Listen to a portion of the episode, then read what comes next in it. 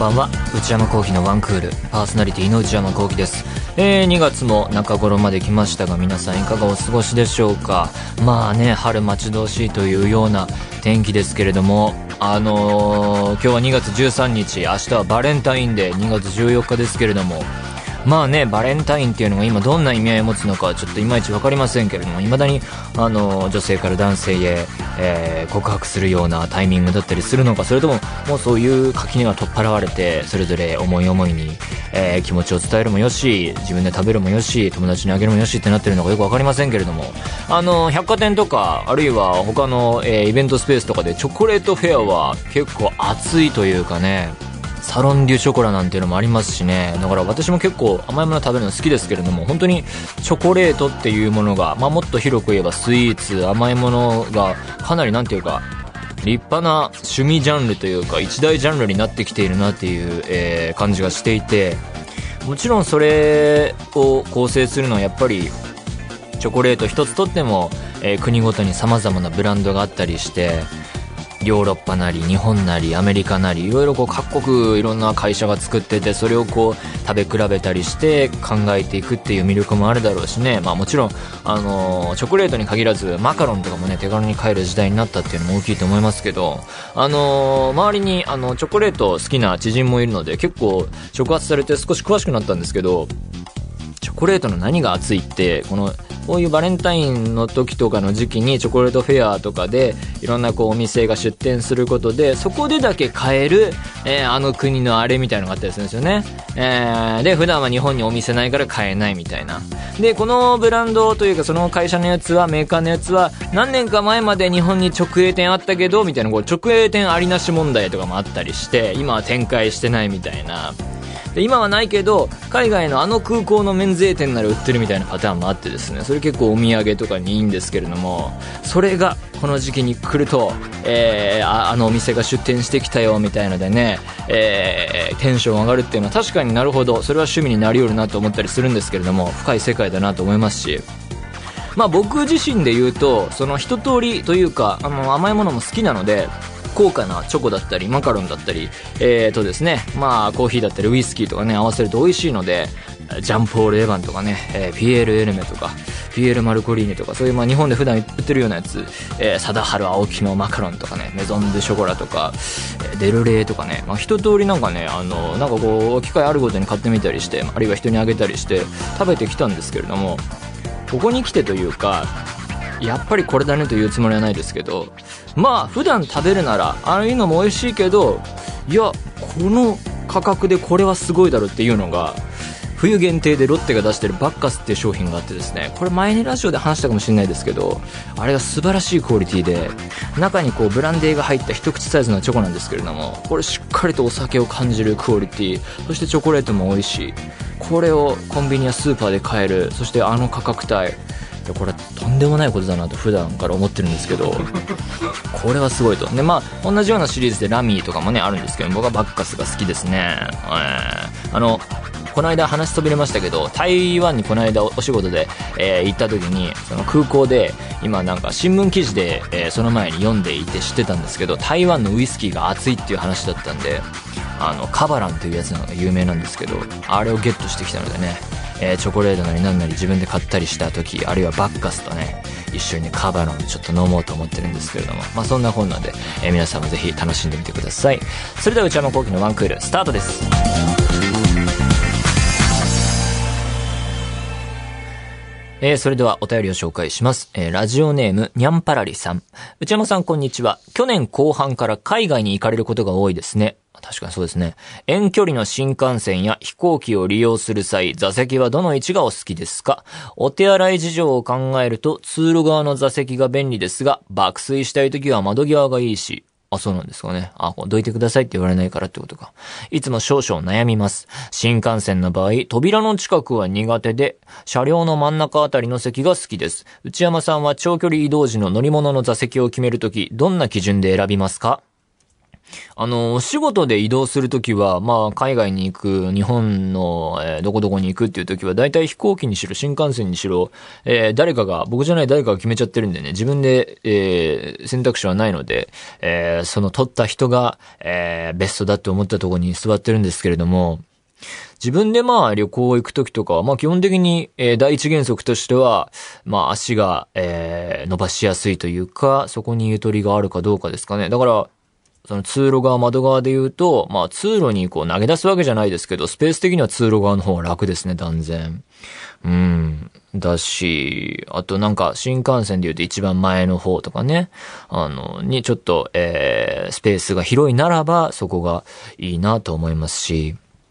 飛行機も、まあそういうところがあれば、そういう席がいいし、足が伸ばせるかどうかですね。あと、あ、でも、その爆水道のコーナーで言うと、そういうのあんまり考えないというのは、なんていうか、音は確かに大きい音しますけど、割とノイズキャンセリングのイヤホンを持っていっちゃうので、それを必ず乗るとすぐつけてですね、そのまんま、えー、寝るなら寝るで、まあ他のことするならするっていう感じなので、それはその対策がしてますかね。だから今は、えー、買おうかなと思ってるのは、今僕がずっと使ってるのは、えー、ノイズキャンセリングの有線のやつなんで、最近はあれですよね、本当完全分離型でノイズキャンセリング搭載とかあるらしいですからね。時代は進化したなと思いますけど、あれを買うかどうかというあたりですかね。そんな感じでございます。ラジオネーム、しおりさん、東京都の方、17歳の方です。こんばんは、いつも楽しく拝聴させていただいております。内山さんに質問なのですが、以前からくるりというアーティストがお好きということをおっしゃっていますが、一番好きな曲、またはアルバムは何ですか？最近くるりを聞き始めたのですが、周りにくるり好きの人がいないので教えていただけたら幸いです。寒い時期ではありますが、お体十分ご自愛ください。これからも放送楽しみにしています。あ確かにくるりという、まあ、バンドは好きですけれども、えー、一番好きな曲だったりアルバムっていうのは難しいですね。というのも、あの、くるりというバンドは音楽性が、まあ、もちろんその、えー、核となる、えー、雰囲気、感じっていうのは、えー、あるんですけれども、まあ、メンバーも、えー、ずっと続いているお二方は、5つ、人数も変わってきたし、えー、その人たちによる使う楽器も結構変わっているし、だからこう時代ごとに本当に、えー、いわゆる音楽性、えー、表面的な音楽性が結構違うので、アルバムごとに全然違うので、うん、なんでこう、難しいんですね、一番好きってどれも好きだし、どれも良さがあるので、なのでこう、聞き始めたとおっしゃってますけれども、まあ、どの辺から聞き始めたのかなっていうあたりで、そのアルバムなり、あるいはベスト版なりを聞いてみて、えー、この辺の音楽性が好きだなっていうのアルバムを、えー、そして時代の、その辺の時代から掘り始めて、どんどんどんどんこう、遡っていくなり、えー、降りてくるなりっていうのをしていけば楽しめるのかなって。まあ、それはもちろん、えー、クルーに限らず、どの、えー、アーティストもそうそうだと思うんですけれども、なんかこう時代によって変わる部分はあると思うので、ベストアルバムとか、まあ最近だと本当にね、僕が高校生とか中高生の頃はやっぱりこう、レンタル、えー、CD、えー、屋さんが華やかな時代だったので、えー、そこに通ってですね、5枚1000円とかなんかそういうので、えー、どんどんどんどん借りて、えー、iPod に入れてっていうのをやってましたけれども、そういうことせずとも、サブスクとか使えばね、もうがっつり一気に1日で聴けちゃうんでね、まあそういうのでポンポンポンポン聞いてって、あ、この辺好きだなっていうのを、えー、ところを選んで、えー、それが入っているアルバムとかにたどり着いていけば、えー、どんどんハマっていくのかなと思いますけどね。まあ、自分の好きなようにしていただければと思っております。ということで、えー、このような形で何でもいいので送ってみてください。皆様からのお便り引き続きお待ちしております。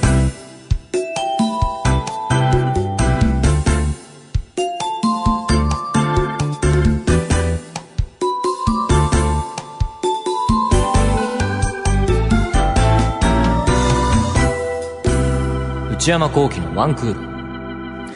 内山幸喜のワンクール。続いてはこちらのコーナー。お悩みプロファイル。えー、このコーナーは皆様が抱えている悩みをなるべく詳しく書いて送っていただき、それを私内山が分析させていただくコーナーでございます。まあ、随分久々で、えー、スタッフの方によれば3、4ヶ月ぶり、もう番組の名の通りワンクールぶりぐらいのね、えー、勢いで、もうメール結構たくさんいただいてたみたいで、え、これから、え、ご紹介するメールもですね、時が結構送っていただいて、送信日時から結構経っているということで、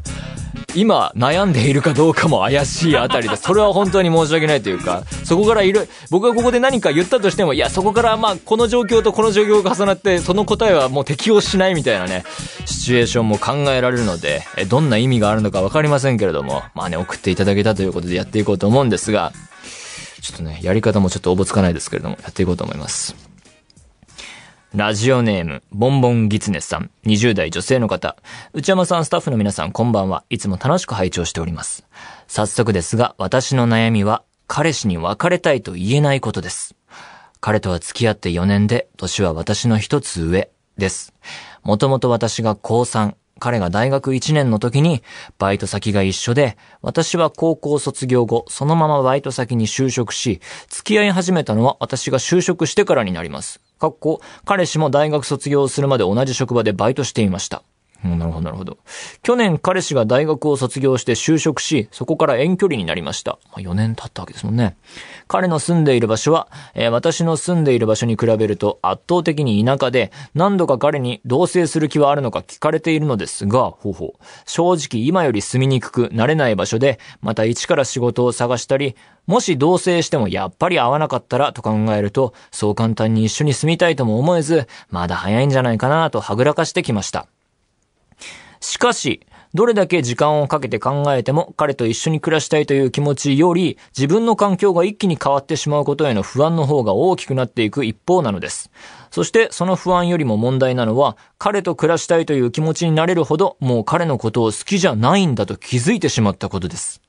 いつまでもはぐらかしているのはいけないと思い、いい加減に別れを切り出したいのですが、4年も経ってしまうと情が湧いてしまい、なかなか別れようと言えません。まあね、どうしたら情に打ち勝って別れを切り出せるでしょうか内山さんのアドバイスよろしくお願いします。補足。彼とは LINE は毎日、かっこ、おはよう、お疲れ様などの数回、かっこ閉じ、えー、電話はほとんどせず、たまに彼氏の方からかかってくる。自分からかけることはほぼなし。会うのは半年に1回程度。最近若干浮気を疑われている。かっこ浮気はしてません。こんな難しいコーナーでしたっけ？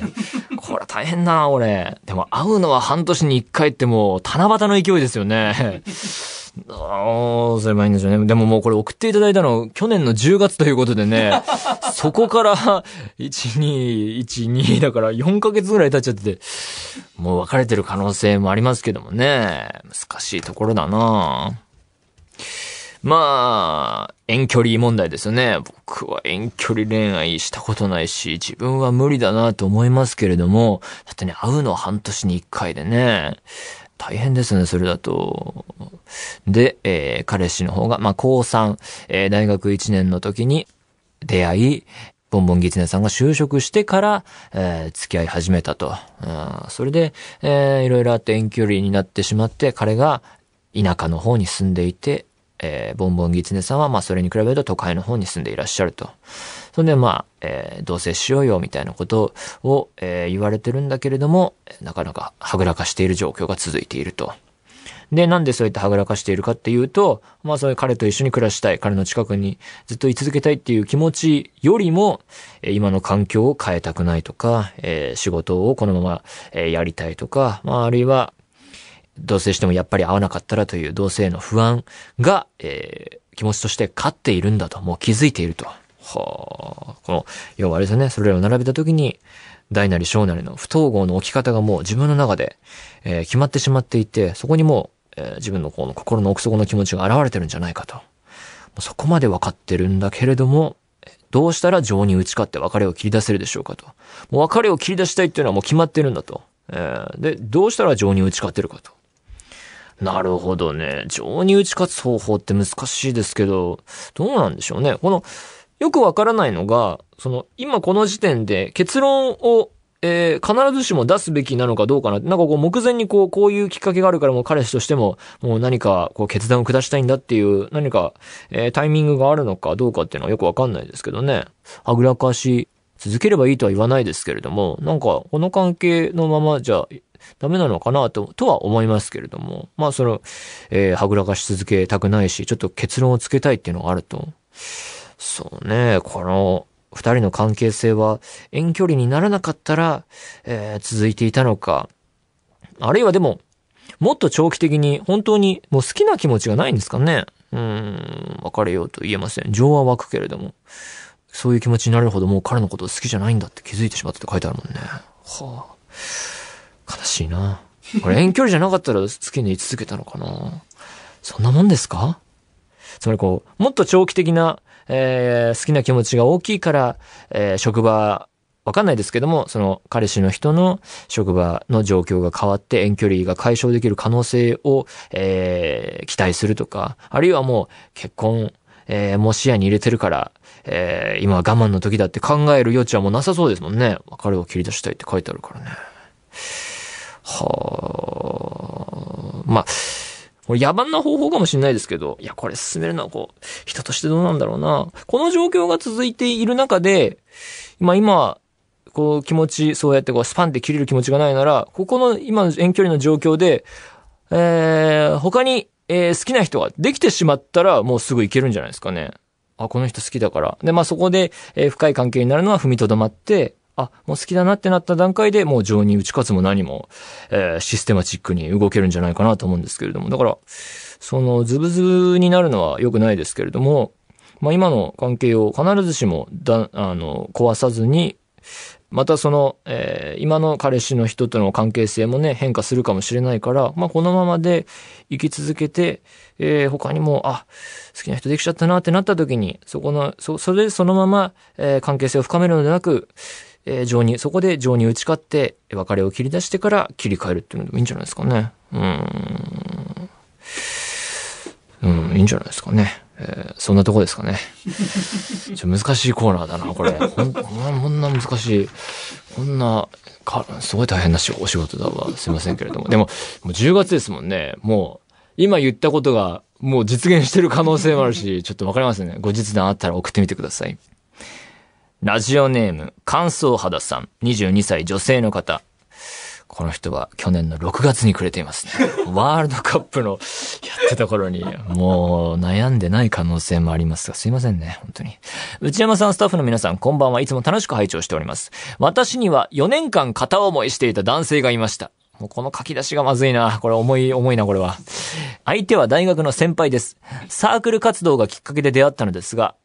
もう大体人の出会いというのはバイト先が一緒なり、サークル活動が一緒なり、なんかこう近場に行くもんですね。えー、まあそうで、そういうもんですよね。えー、4年の片思いを経て昨年の秋、とあるきっかけで距離が縮まり、なんなんでしょう。二人で出かけたりご飯を食べに行くようになりました。半年間ほどそのような関係が続いた後に私から告白したのですが、先輩からは、最近彼女ができた、と断られてしまいました。あら。二人で出かけるようになったばかりの頃は彼女はいないと言っていたので、彼女ができたのは私と遊ぶようになった後なんだなと悲しくなりましたし、それならそれで彼女ができたからもう二人では会えないと言って欲しかったと思ってしまいました。しかし先輩は今でもまめに連絡をくれて、また前みたいに出かけようと誘ってくれたり、君ほど気が合う友人はいないと言ってくれるので、なんとなく私としてもいい気になってしまい、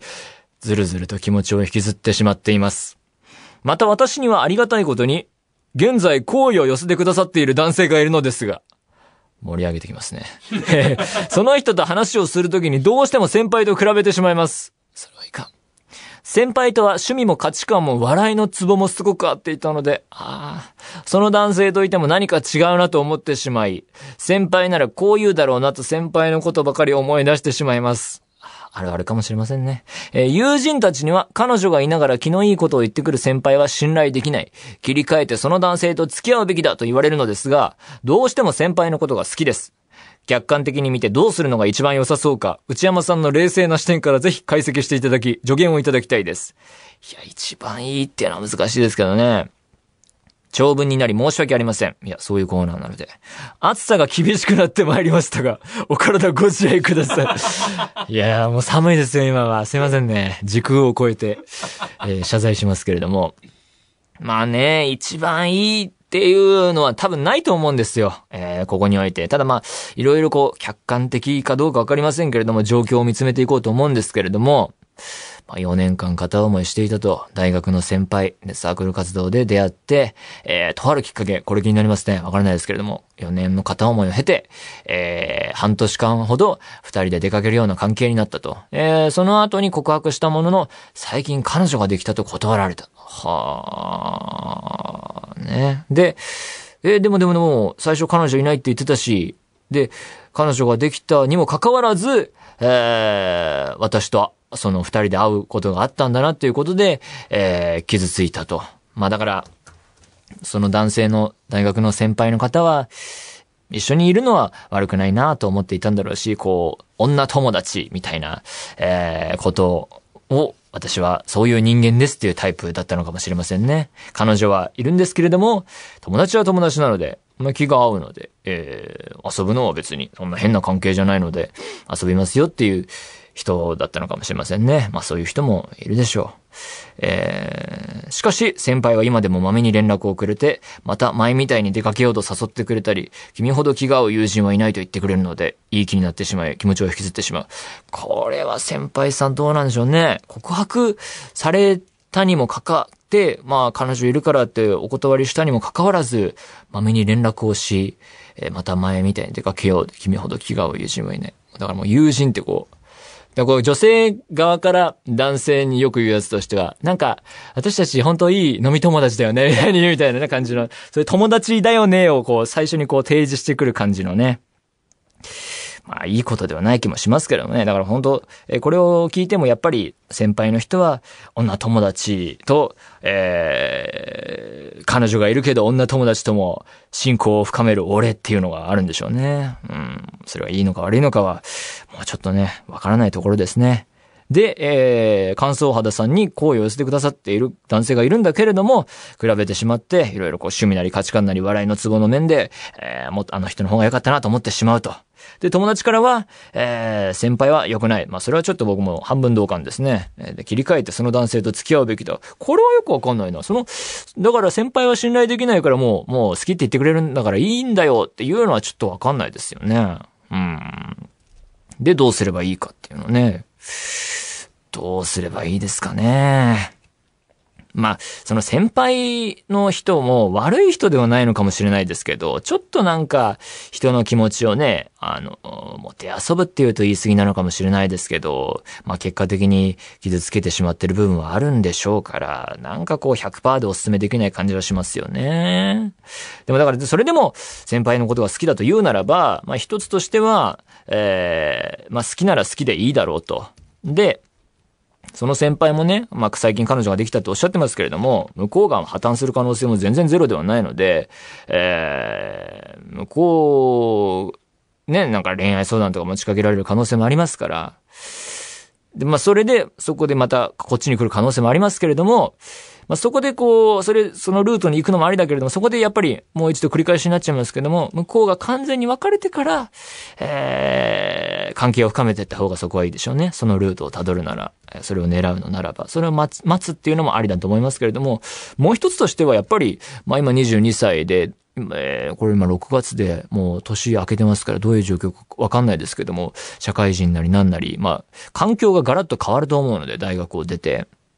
なんで人間関係ガラッと変わるので、まあ、単純にもう、もっといい人いるでしょうっていうか、現ガンガンガンガン現れるので、今はちょっと悲しい時期かもしれないけれども、そこを耐えるというか、まあ他の趣味に精を出すなりなんなりして、まあ先輩なんてね、全然、いやーなんか数年後振り返った時に、いやなんであんなしょぼい人に煩わされてたんだろうって思うことって全然あると思うので、あるので、だからなんか切り替えというか、あ、人間関係変わるからそこでまたいい人出会えるだろうなって思っだけでいいと思いますけどね。まあ、このぐらいがアイディアとしては、浮かんできました。ということで、久々になりまして、もう、その相談も何の意味もないような、えー、時間のズレがあるかもしれませんが、やってみました。皆様からのメール引き続きお待ちしています。以上、お悩みプロファイルでした。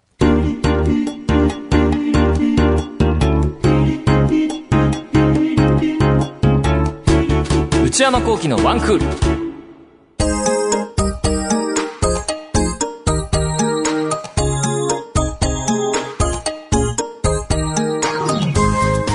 内山幸喜のワンクール、そろそろお別れのお時間です。今週あのお悩みプロファイルを、えー、久々にやってみたところエンディングということでね他にもね最近のサッカーの日本代表のアジアカップの話とかね、えー、中島翔也選手とか香川真司選手の移籍の話とかねカタールワールドカップに向けてとかいろいろね